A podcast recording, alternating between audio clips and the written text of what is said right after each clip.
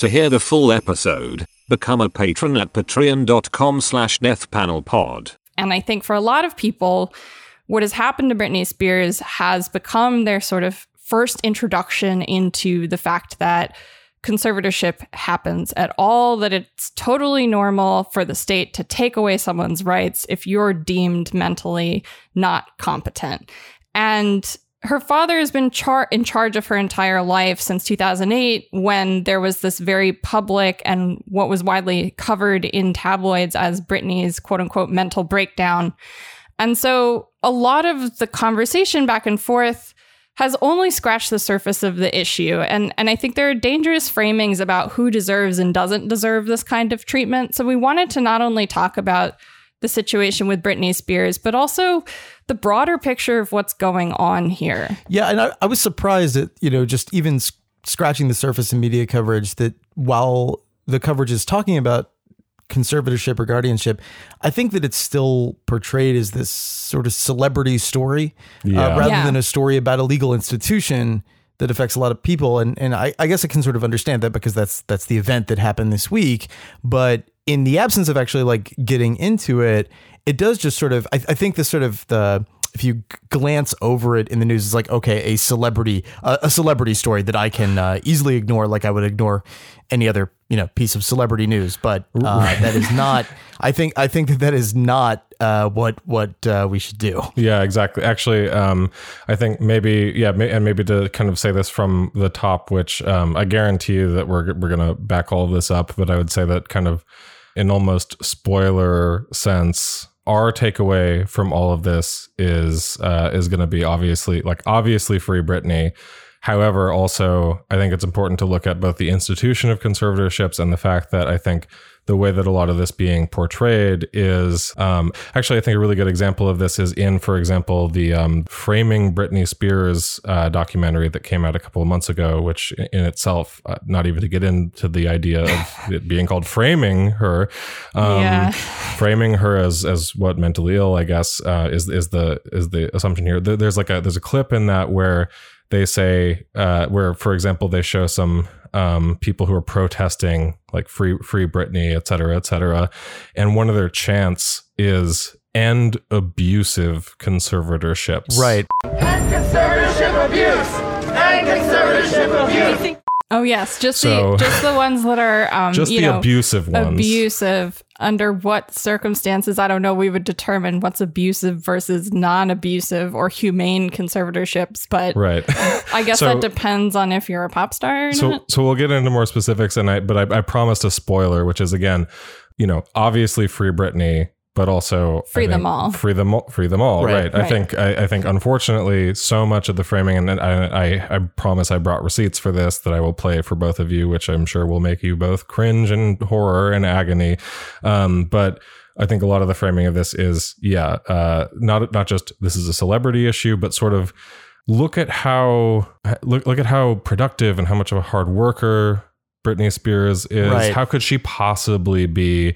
She doesn't fit the criteria for needing the extra help of the conservatorship, and that's it's like a fundamentally ableist framework that's just I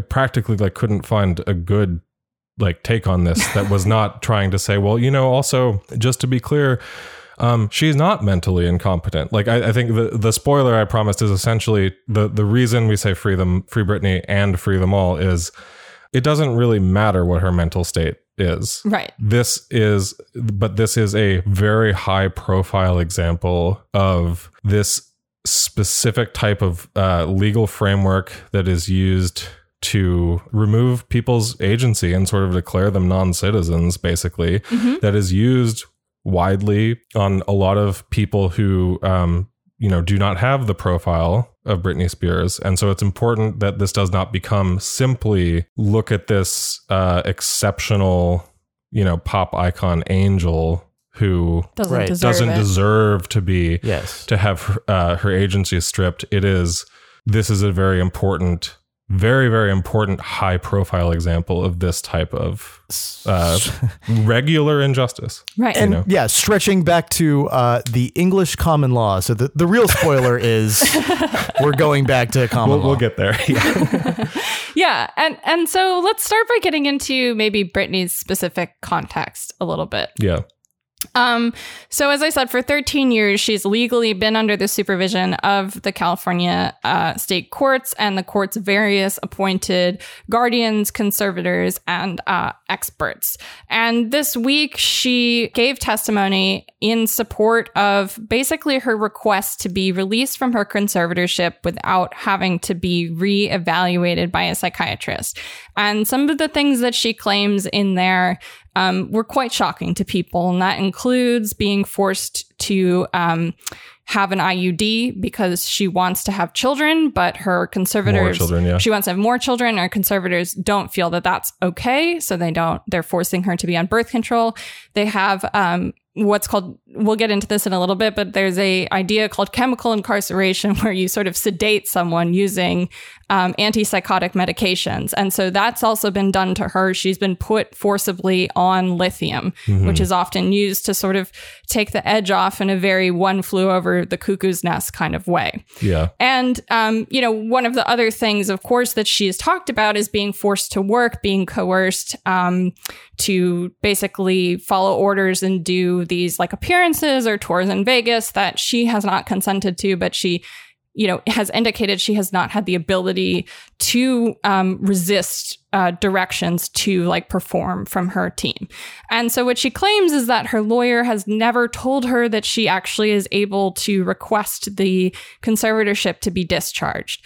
But in order to do that, basically she would have to be reevaluated and she would have to prove that she is, quote unquote, mentally competent and not incapable of making decisions for herself. Yeah. And she rightly, I think, doesn't want to have to do that. And I don't think that she should. But unfortunately, as we said, the way that this is being portrayed is that, Britney's kind of an exception and that this was done in error or out of malice. And that really hides the fact that actually pretty much this entire legal framework is malicious in and of itself and harmful. And this episode also has something in common with things that have happened in the past related to conservatorship or guardianship, which is that there are these scandals. I don't think typically involve a celebrity, although they have in the past. The daughter of the Astors, the Astor family, I think in the 1980s, there was a similar sort of scandal. But this issue is sort of brought up. It's scandalous.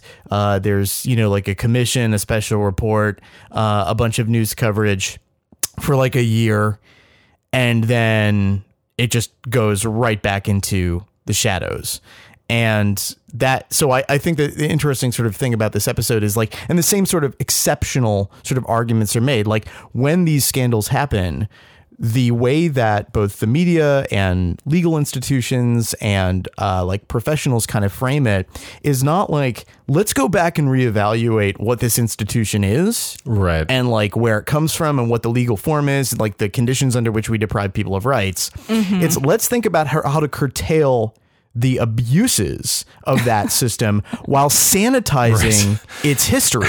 Yeah. And if you read all these reports like the Senate, the American Bar Association, they talk about conservatorship or guardianship as if it's almost like the air we breathe. They don't talk about its history at all.